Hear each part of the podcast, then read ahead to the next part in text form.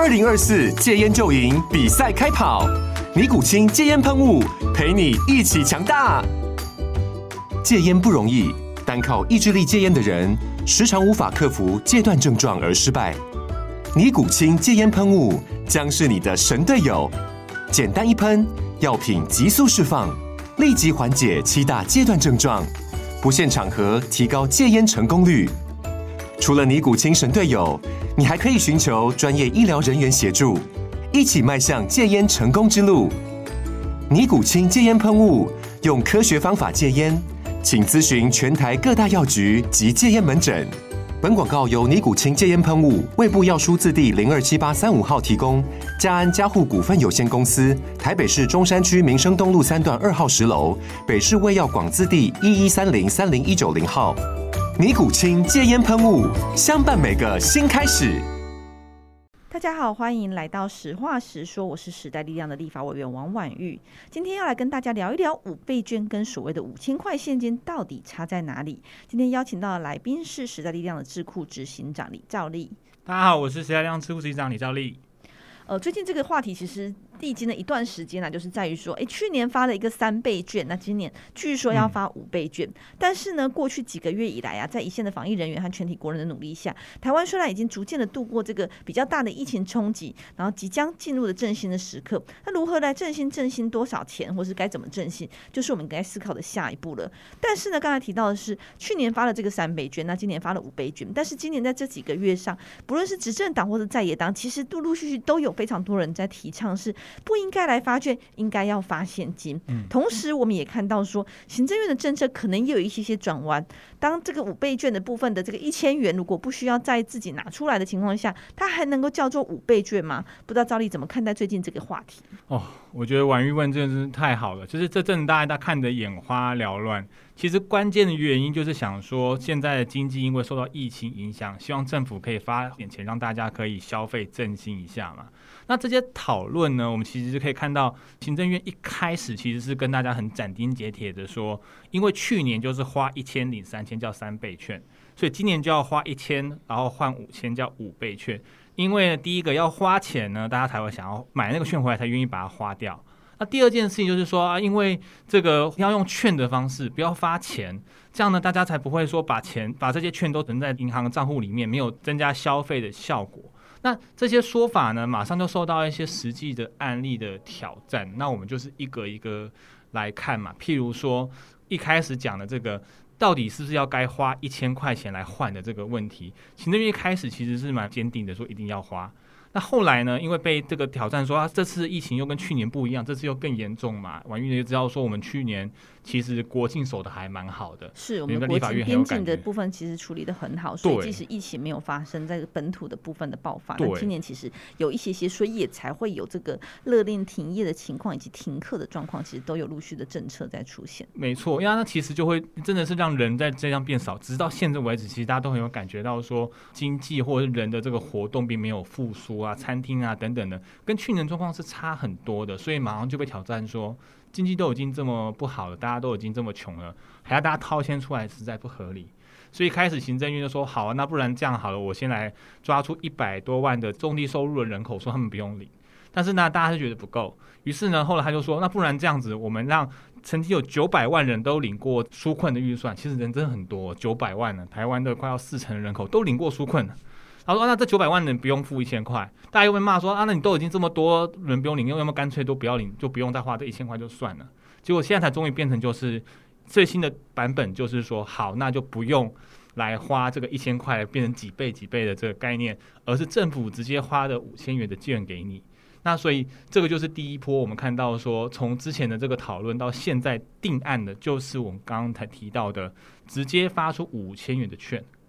那第二个讨论就变成，就是说，那到底是发钱？因为现在就有国民党的讲说，或者是其他的在民众党，或者是我们看到很多民调都支持说，诶，那应该来发现金。那这个行政院现在还是坚持说一定要发券嘛？对啊，我们觉得很奇怪，也就是说，到底是发券和发现金差在哪里啊？因为现在你也不用拿出这个一千块，你就会领到一个五千块的消费券的概念，或是振兴券的概念。嗯、那到底这样子发券跟发现金差在哪里？因为感觉上都是我拿到一个额外的五千，不是本来预期拿到的，又或者不是我在原本的收入里头的，然后去做一个消费的行为。嗯、而且啊，其实有一个非常好玩的状况，就是说看起来很容易是哪个党谁执政的时候，他就决定要发券。如果当他不是在执政党，是在野的时候，他就希望发现金。对，哦，对，这这个就跟大家回顾一下，说其实台湾发这种钱，有印象都知道这不是第一次嘛。二零零九年因为这个金融海啸的关系，所以当时的马政府也发过三千六百元的消费券。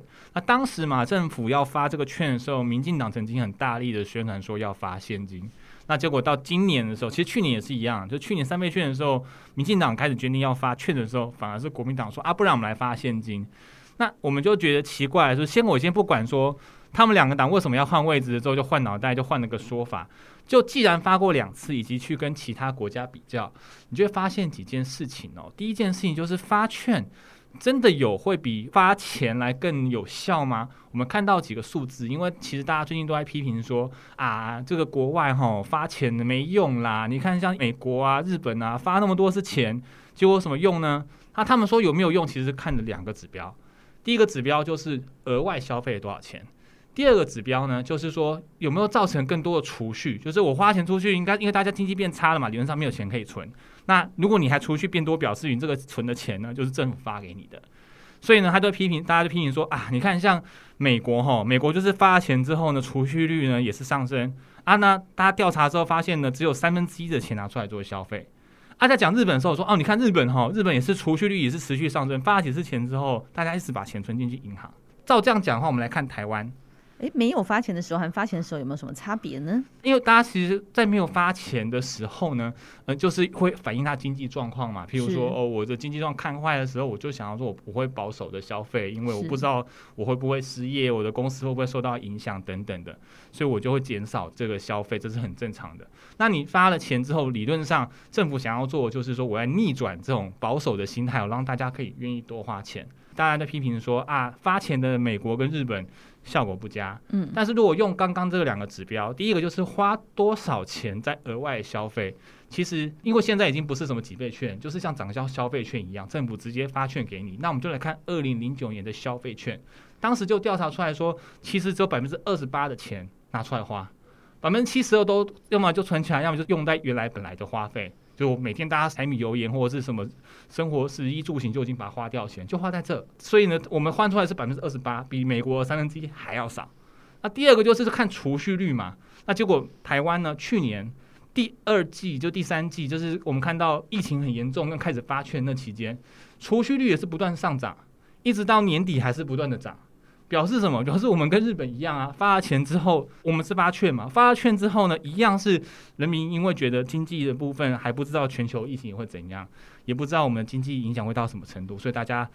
就是节省点粮食来度过寒冬。所以呢，大家也是储蓄很多很多。换句话说，其实无论是国外的发券，或者是说我们比较说去年的发三倍券，或者是二零零九年的消费券，就发现直接发钱跟发券差别是不大的。对，我觉得从这个各国的比较上面来看到，说发钱跟发券可能没有太大的差异。但是为什么执政党通常会比较喜欢发券呢？原因就是在发券的时候，他在消费的时候，我就可以把这笔记录说是因为我发券造成的复兴、造成的振兴方案造成的经济上的影响，所以占了可能我们 GDP 的多少的影响率。但是如果是发钱的情况下，其实就跟你一般的日常花费是放在一起的，所以他就很难去说，哎，我这个政策达到了多少的政绩。那我觉得这其实回归来。来看的话，我自己觉得这蛮是因为正式的考量来做这件事情，来决定来发现金或是发券，而不是在于说到底对台湾的经济有多少的影响，又或者是说对人民的生活有多少的改善的角度来看。所以，我们自己会觉得说，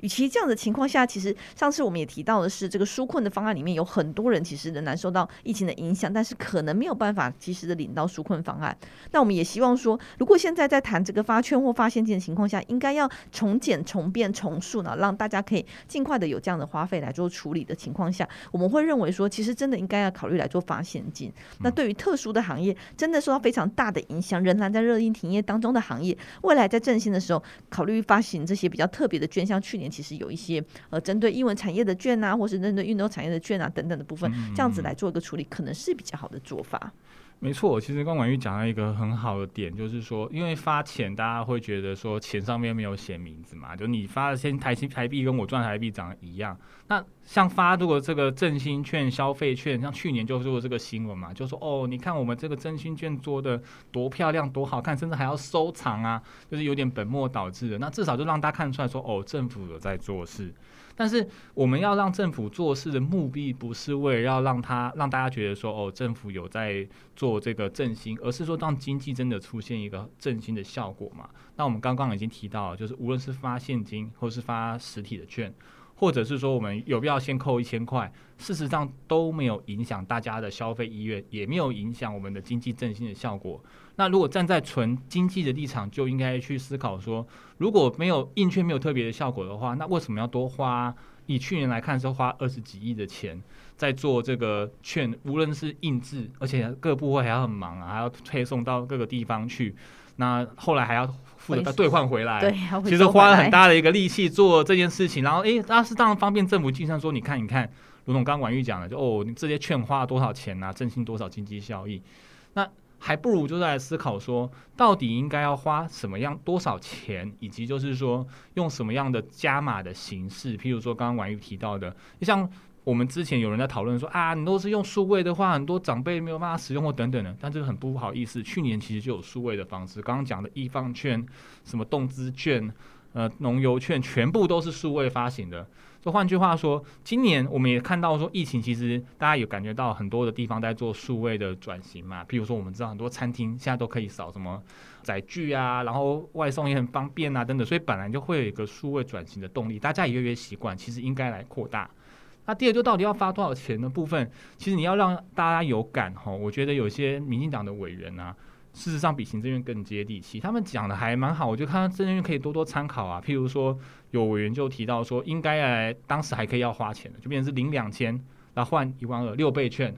那等于是政府出一万嘛。那另外一个委员是直接喊说，那应该来发一万。那这个数字的部分当然还要去考虑，就是财政的能力。但是我想他们的概念是相对是正确，就是说你要花到一个足够的大的钱，发了足够大的钱才会去改变我们的这个消费的模式。譬如说，婉玉，你去年你拿到那个消费券，你怎么用？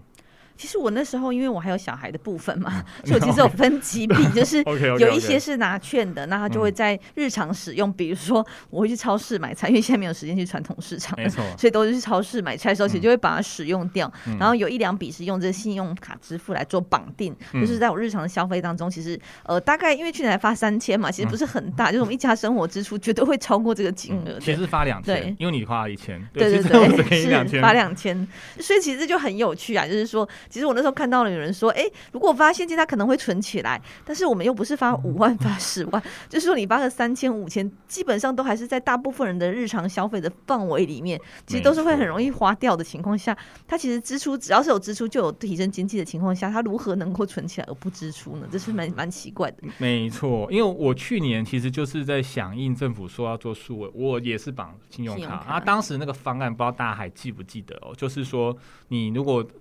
绑定信用卡之后，你刷三千，他会帮你缴两块两千块的这个卡费。那因为大家想，那那去年那么多个月，要你要绑信用卡人，平常就有这使用的习惯，要刷到 三千块很困难嘛？一点都不难。我平常的日常生活的消费，吃东西、买日用品，全部就花掉。所以其实我我自己是没有什么感的。换句话说，如果是以那样的金额的话，其实没有办法达到让我去改变我的消费行为的效果。什么叫改变消费行为？譬如说，第一个是大家都会有一些需要的东西，但是呢，可能因为你的经济的关系，你觉得疫情的关系，你会暂时不敢买。譬如你需要一些电器，像最近疫情中间，大家家里人喜欢买这个空气清净机等等的啊，你可能觉得啊，可是我就是少了这个预算。那这时候如果有一个够大笔的纾困钱算，或者是振兴的钱下来，你可能就愿意做这个消费。或者是第二种状况是你因为本来想买，但是你把它买下预算因为不足关系，可能买一个比较简单版的。那因为有这笔大的钱下来，然后你觉得说，哎，我或许我可以买的更好一点的，所以呢，他就改变了我原来的消费的这个规模，可能从原来的要买三五千块，可能上升到一万块，甚至一万五，那就间接刺激了我们这个整体的这个经济的消费，因为我们消费就真的变多了嘛，那才是真正的说哦，我们有达到一个振兴，然后让这个钱可以让很多的这个商家能够获利，那他能反过来继续增加更多的的这个创造的劳工的待遇啊，以及说消费，让整个经济被重新的振兴起来，进入这个正循环。所以，足够的这个力道的金额，绝对是重要的。对，然后同时我觉得还有时间点的问题也很重要，嗯，因为比如说在疫情的期间，虽然现在已经降级了，但是其实还是有一些行业仍然没有办法完全的复苏，又或者是甚至还不允许复苏的情况下，到底要怎么发，发给哪些店家适用等等，我觉得都必须来做讨论。因为我印象中很深刻，就是在去年发这个所谓的三倍券的时候，也是希望能够达到振兴，但实际上有些行业，比如说像旅游业，它其实就有非常大的这个报复性的出游，嗯。意思是说它其实仍然是本来在这个疫情结束之后再发的时候，他原本就已经很多人有这样消费的习惯，或是很希望能够来消费，但却发了这一笔的情况下，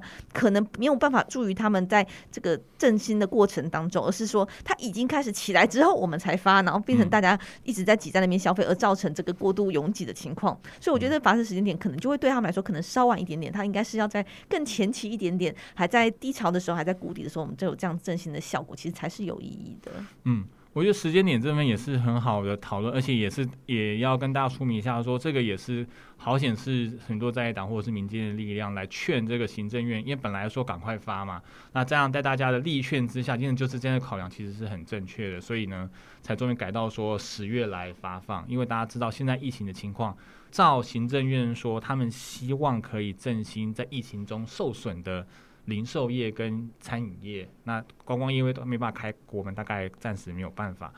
那这两个行业，假设在这个疫情还没有完全解除的情况下，老实说，你发给我很多钱，我也不敢去做消费。对呀、啊，譬如说，大家我想要我收到这个很多钱，我也没有办法很开心的上餐厅来吃东西，因为现在很多隔板等等必要的措施，因为防疫的关系，那时候我现在没有办法说，我就来跟，比如说我的过生日了，我开心的请个大餐，这件事情都做不到。所以其实振兴的效果，如果你要现在发的话，是做不出来的。所以真的得要晚一点。那第二就是说，如果你希望接下来的这个振兴可以来搭配一些，做，因为我们要配合我们现在是疫情之后的这个生活模式的改变嘛。那大家已经很多蛮习惯，就是说你用数位的方式减少接触啊，而且大家因为都不出门嘛，所以各式各样的电商或者是这个配送业或者是食品外送等等的，或者是像我们看到更多的这个服务，其实都已经是走到这个数位的方式。那其实就没有必要来做一个排除，而是说反而是应该来做一个纳入振兴的范围。那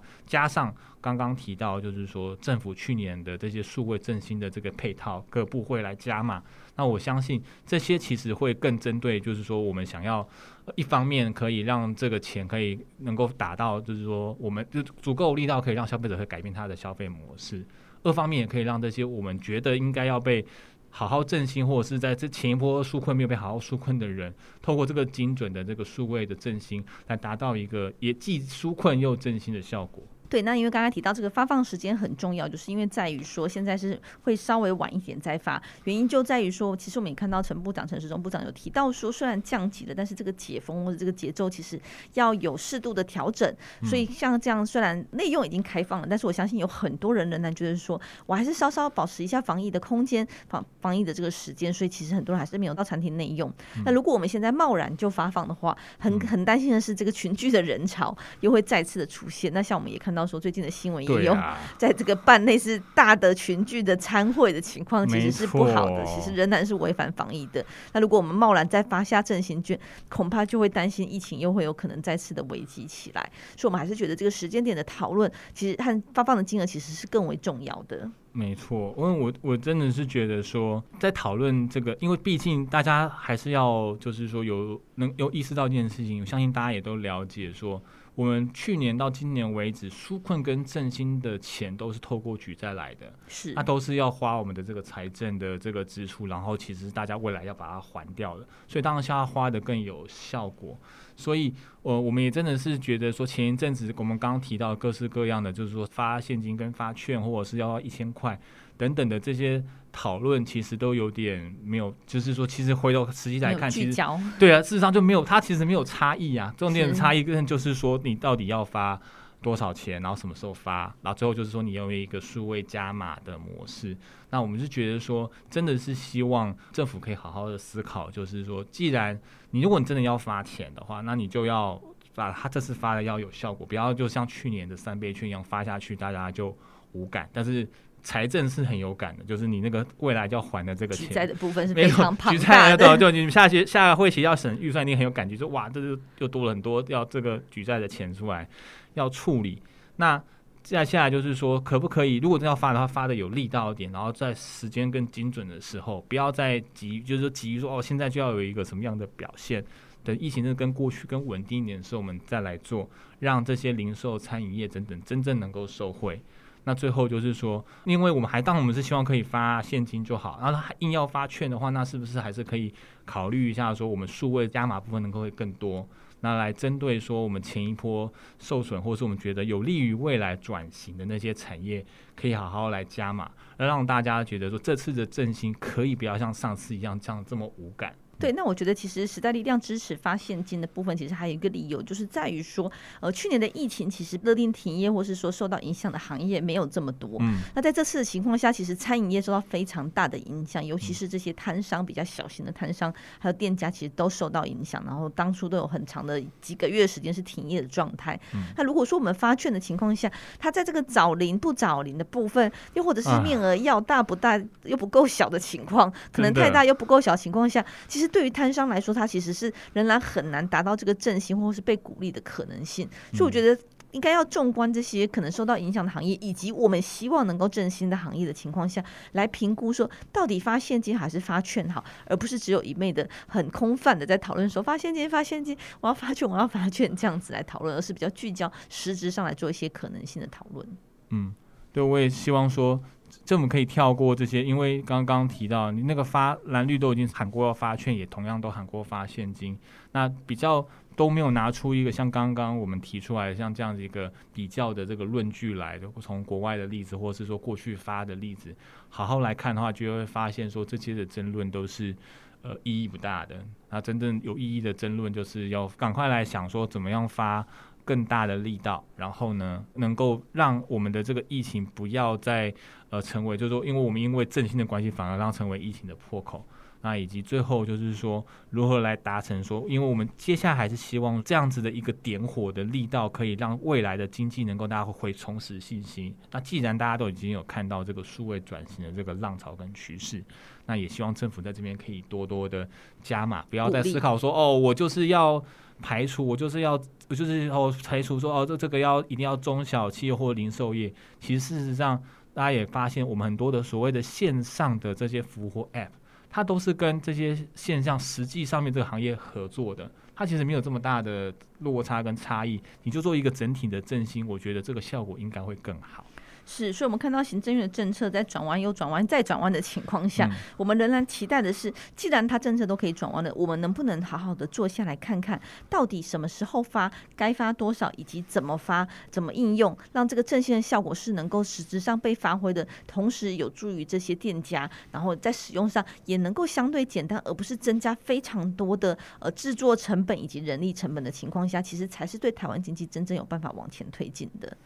好，所以刚刚赵丽提到的部分，包括说像这个发券的部分或发现金的部分，应该要搭配产业转型一起来做推动。我觉得这就是在更长远的部分，看台湾的经济及产业该如何往前。所以我们很希望说，大家也可以继续来讨论说，要发现金还是发券，但是同时也希望大家更理性或是更深层一点的思考，说除了钱和券之外，还有哪些东西是我们应该讨论？就像刚刚我们提到的，也希望大家未来能够一起关心这个政策推动。我们希望台湾不仅是在疫情之后能够。都继续守住我们的疫情的安稳的情况下，然后同时能够达到振兴，也更希望能够推动相对应的产业转型，让台湾未来的经济是能够更好的情况下来做一个迈进。我觉得这才是实际上我们发券或发现金的目标。好，那今天时间就到这边，谢谢大家的收听，也希望大家一起来关注这个议题，然后持续的来希望我们来促进台湾的经济发展，也能够促进产业的转型。谢谢大家，拜拜，谢谢，拜拜。